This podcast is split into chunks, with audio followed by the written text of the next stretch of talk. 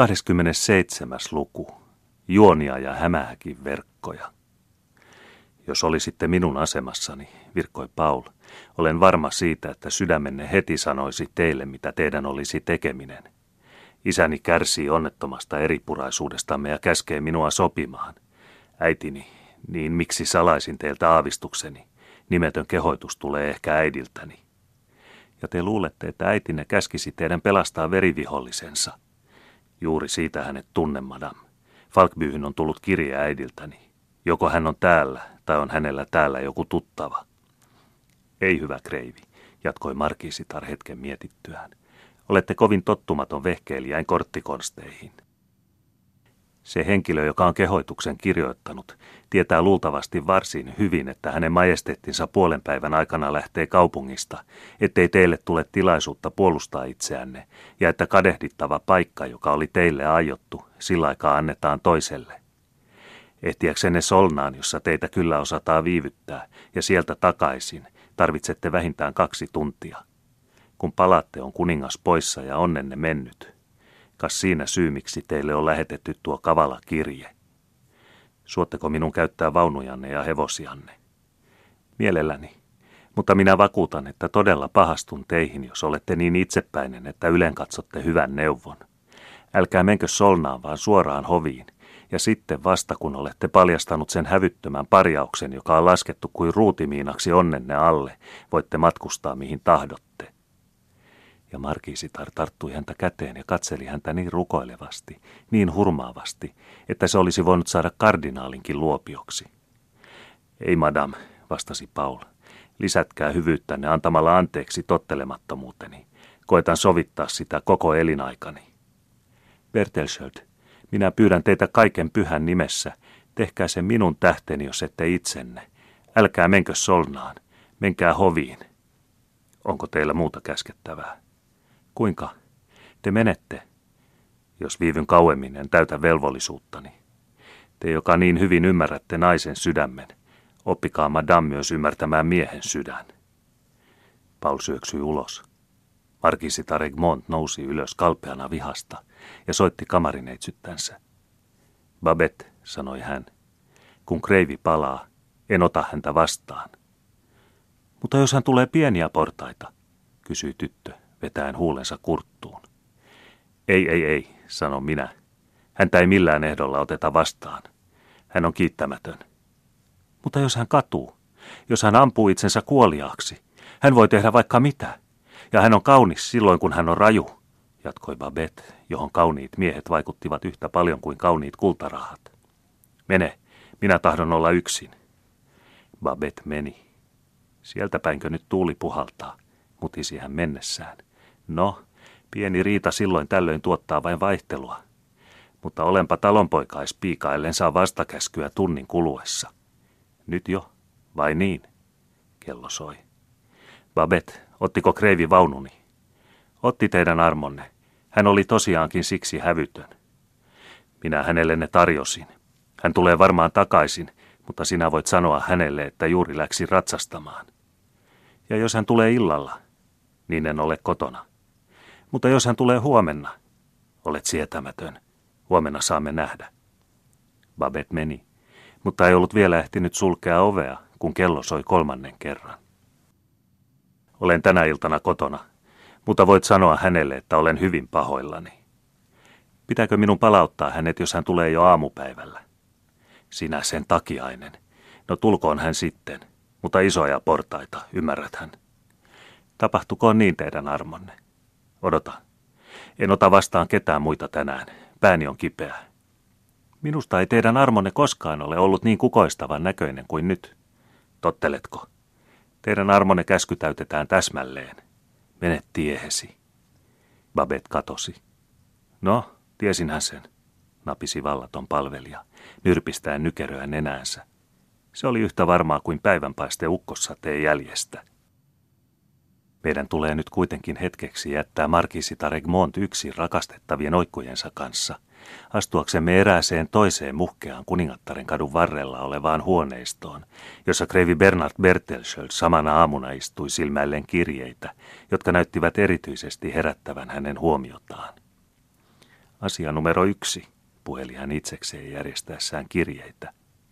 Kuta enemmän sitä ajattelen, sitä luonnollisemmalta, sitä välttämättömämmältä minusta tuntuu, että isäni naineiti Sjöbladin.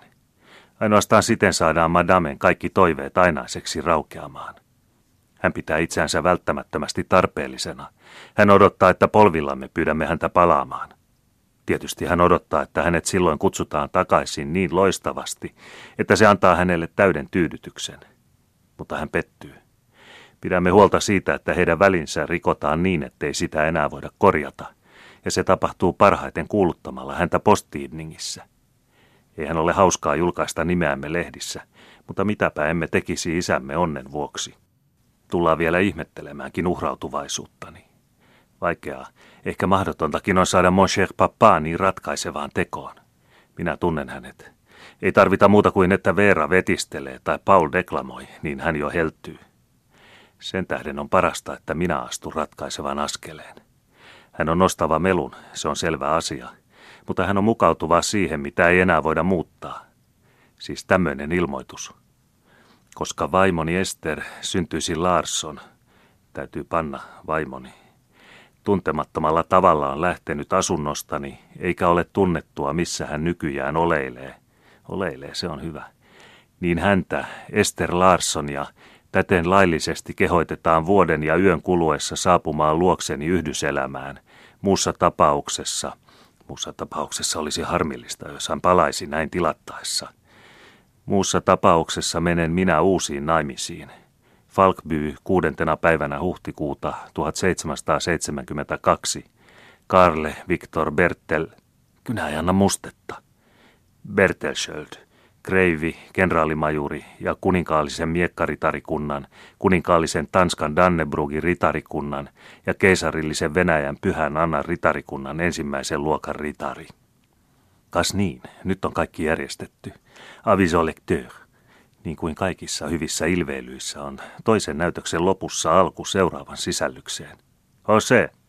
Senior. Tämän paperin viet tänään postiinningin painoon ja sanot, että se otetaan huomispäivän numeroon. Se tapahtuu, senior.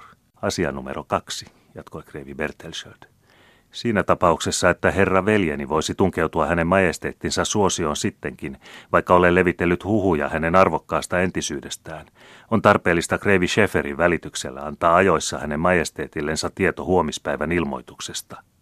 Armollisella kuninkaallamme on, vaikkakin hän teeskentelee paljon aatelittomien edessä, hyvin hieno nenä vainutessaan puhdasveristä aatelia ja vielä suurempi kauhu kaikkea julkista häväistystä kohtaan.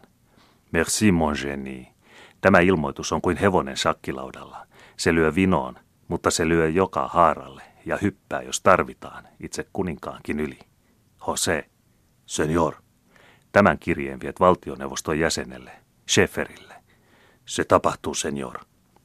Asia numero kolme. Nyt on teidän vuoronne, armollinen markiisittareni. Minulla on tässä suunnitelma, joka toivoakseni on tuottava teille odottamatonta huvia. Kas näin. Kuinka kauan pitää rehellisten ruotsalaisten antaa ulkomaalaisten tartyffien? Ei, se ei kelpaa.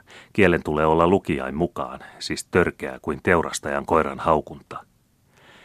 Kuinka kauan pitää rehellisten ruotsalaisten siettää, että ulkomaalaiset konnat, kujeilijat ja irstas roskaväki, joka lihottaa itseään rehellisen kansan hiellä ja verellä, hutiloivat maan onnen kanssa? Hyvin tunnetaan eräs K-kadun varrella oleva huonomaineinen talo – jossa joka ilta häpeämättömyys levittelee riikinkukon pyrstöään kuninkaallisen armon päivänpaisteessa, ja jossa pahe herkuttelee itkevän hyveen verisillä kyynelillä. Hyvä. Tuota lukiessa roskaväki varmaankin alkaa nyyhkiä.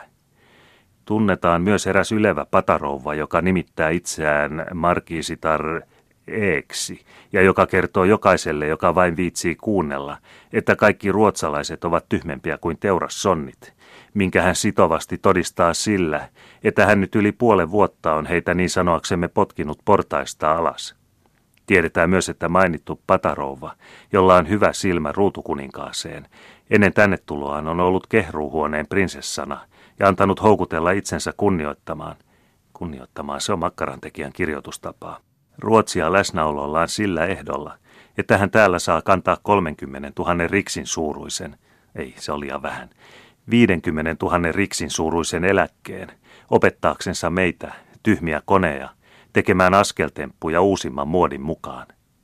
Hänellä on nykyään 24, olkoon 29, tiettyä rakastajaa, jotka vehkeilevät hänen puolestaan ritarihuoneessa kukistaakseen aatelittomat säädyt, jonka jälkeen mainittu Patarova koroitetaan valttiässäksi ja hallitsee valtakuntaa nälkäisen revon kanssa. Kuinka kauan pitää rehellisten ruotsalaisten mm, ja niin edelleen.